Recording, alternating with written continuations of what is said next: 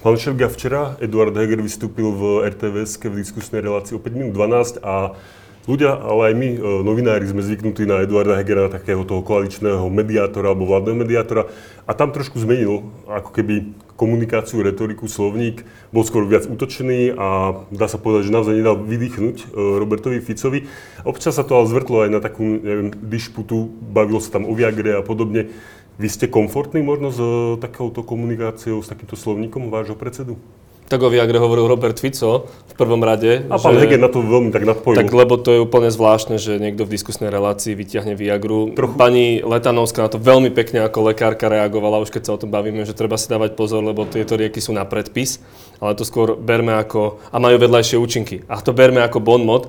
Ale k pánovi Hegerovi poviem, že pozrite, že sme 4 týždne pred parlamentnými voľbami a Robert Fico tu dnes e, tára o štátnom prevrate, policajnom prevrate a o manipulácii všetkého. Podľa mňa sa to deje iba v jeho hlave, ale tomu zodpovedala aj asertivita pána predsedu Hegera. Lebo ako sa hovorí, že na veľkú dieru veľká záplata. A naozaj je čas veľmi jasne povedať, a to strana demokrati robí, Robert, Robertovi Ficovi, že nie, stačilo. Akože my vám nedovolíme uniesť štát. Lebo keď s ním hovoríte pokojne a, a snažíte sa mu vysvetľovať veci, on sa tomu vysmieva. Niekedy naozaj sa treba postaviť asertívne. Viem, že to nie je úplne štýl uh, pána predsedu Hegera, že sa naozaj snažil byť mediátor, ale, ale bolo to potrebné podľa mňa.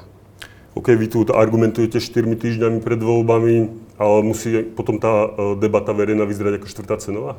Tak to je už aj úloha moderátora. Ja si myslím, že pán Heger do toho neprinesol nič no zo štvrtej, štvrtej, štvrtej cenovej každý, kto videl tú diskusiu, si vie urobiť obraz, akým spôsobom do toho, kto vstupoval. Ja môžem iba povedať, je, že strana demokrati a samozrejme aj Eduard Heger sa bude jasne a veľmi asertívne, zároveň slušne, ale asertívne stavať proti Robertovi Ficovi, lebo ho považujeme za človeka, ktorý chce uniesť tento štát. A my Veľmi jasne tomu hovoríme nie, po voľbách je šanca na alternatívu a teraz je čas na mobilizáciu celej verejnosti. Pýtam sa preto, že či pre takého bežného nejakého diváka alebo možno aj potenciálneho voliča nevyšiel z tej debaty ako víťaz práve Robert Fico, ktorý bol ten pokojný a skôr si tak uštipačne alebo skôr sarkasticky rýpol do Eduarda Hegera, ktorý bol skôr ten taký útočný. To musia posúdiť diváci tej diskusie. Ja môžem iba povedať to, čo som už povedal. Treba veľmi jasne pomenúvať veci a to riziko, ktoré prináša potenciálna vláda Smeru a rovnako pripomínať to, čo táto strana robila. Napríklad, ako tu 3 roky manipuluje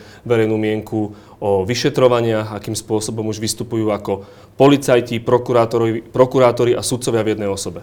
Keď na to sa ešte pozrieme, uh, ide o nejakú možno takú všeobecnú zmenu taktiky u demokratov, že budete viac taký útočnejší, viac taký asertívny. Je to napríklad možno nejaká rada od Michala Repu, stratéga?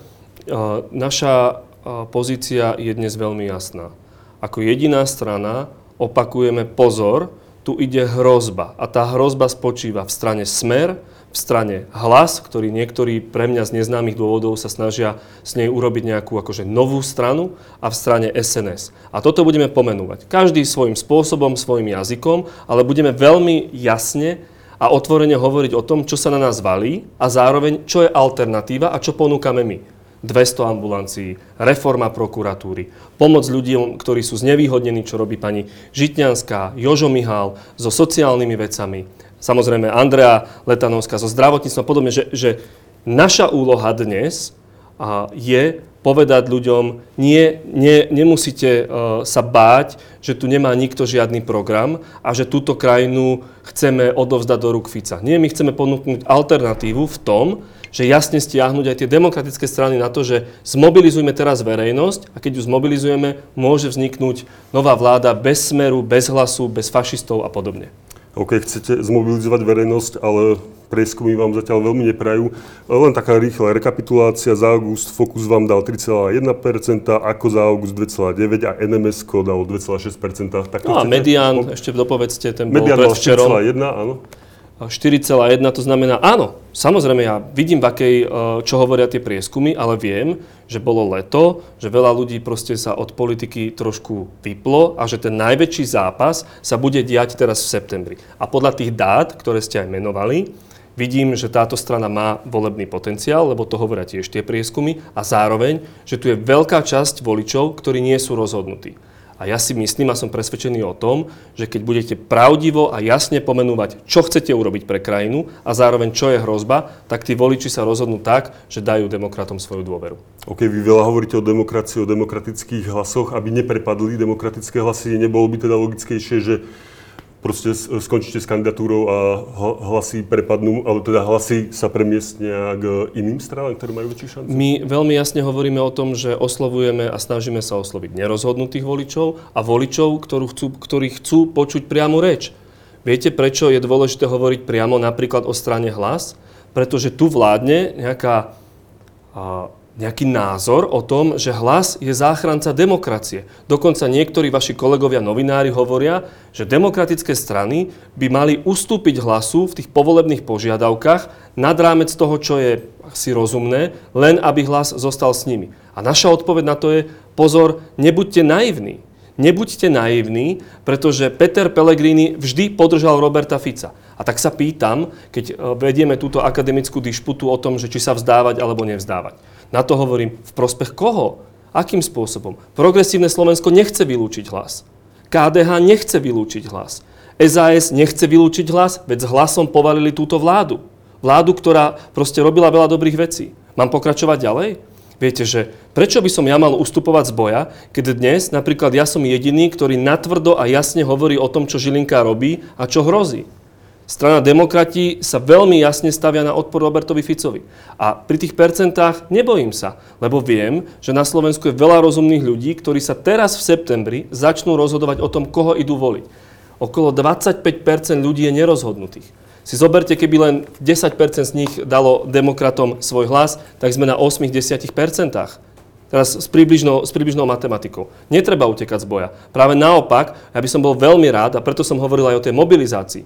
Keby aj ostatné hlasy, poveda, hlasy, ostatné strany povedali, nepôjdeme s tým hlasom, lebo vieme, máme praktickú skúsenosť, že Peter Pellegrini vždy podržal Roberta Fica. A ja vám môžem povedať 10 príkladov.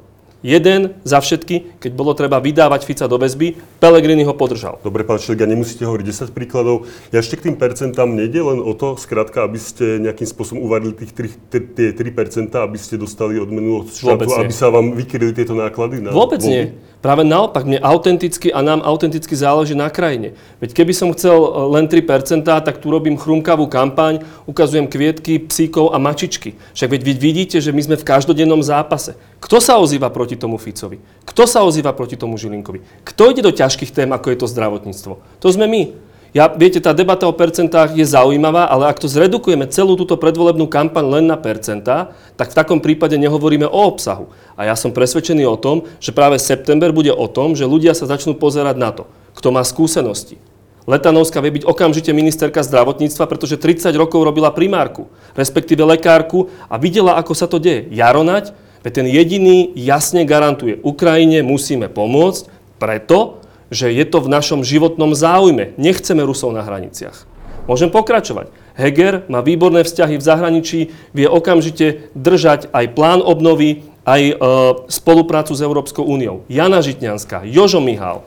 A mohol by som pokračovať. Takže tá debata o percentách, rozumiem, že je zaujímavá pre niekoho, ale v septembri sa to zmení, to uvidíte pretože len z percent sa človek nenaje. Ja viem, že ľudia chcú vidieť program a chcú vidieť odhodlanie, že sa proste niekto postaví týmto ľuďom, ktorí chcú ukradnúť našu krajinu. A to je strana demokrati a o percentách, pán Knapko, sa porozprávame 1. oktobra. Myslím, že to bude najférovejší a naj, najfaktickejší prieskum verejnej okay, mienky. pán Šilgia, ale to práve tie prieskumy, tie preferencie udávajú napríklad nerozhodnutým voličom, že na koho sa majú obrátiť. A práve preto nás čaká finálna fáza kampane a uvidíte, že tí demokrati porastú, lebo podľa mňa robíme dobrú robotu, upozorňujeme na veci, ponúkame riešenia a takto to pôjde ďalej. Ja len zopakujem.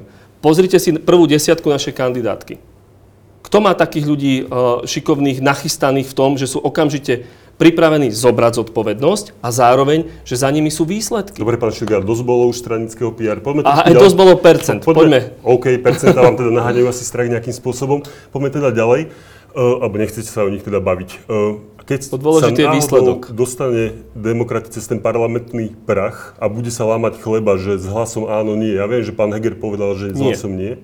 S hlasom je nie. Tá odpoveď je nie, prijal to snem. Aj keby mal hlas ísť s republikou a so smerom. Ale vy my ktorý... hovoríme iné My hovoríme, hovoríme ľuďom pravdu a priamo, že dá sa tu postaviť alternatíva bez hlasu. Viete, tu všetci, keď ste sa dotkli tých percent, že sa ich bojím. Ja sa ich nebojím, akurát, že ich nevidím len e, izolovanie tu a teraz. Ja viem, ako to bolo pred voľbami v 2020. O takomto čase malo Oľano niekde okolo 8-9%. Vyhralo s 25 že ešte uvidíte, čo všetko sa bude v tom septembri diať. Že Žilinka bol niekde mimo, Kandera bol niekde mimo, netrestný námestník Sedlák podpisoval 363 koľko? 2 dní, 3 dní? Viacerí poslanci povedali, že ach, toto bola chyba. Môžem vám povedať veľmi jasne, ako fungovala koalícia, kde táto dohoda vznikla. Táto dohoda vznikla osobne medzi pánom Matovičom a pánom Kolárom. Pán Pretože, Kolár prepačte, prepačte, pretože pán To najlepšie ešte len uvidíš. Exkluzívny obsah, ktorý neuvidíš nikde inde. Stan sa členom Premium klubu.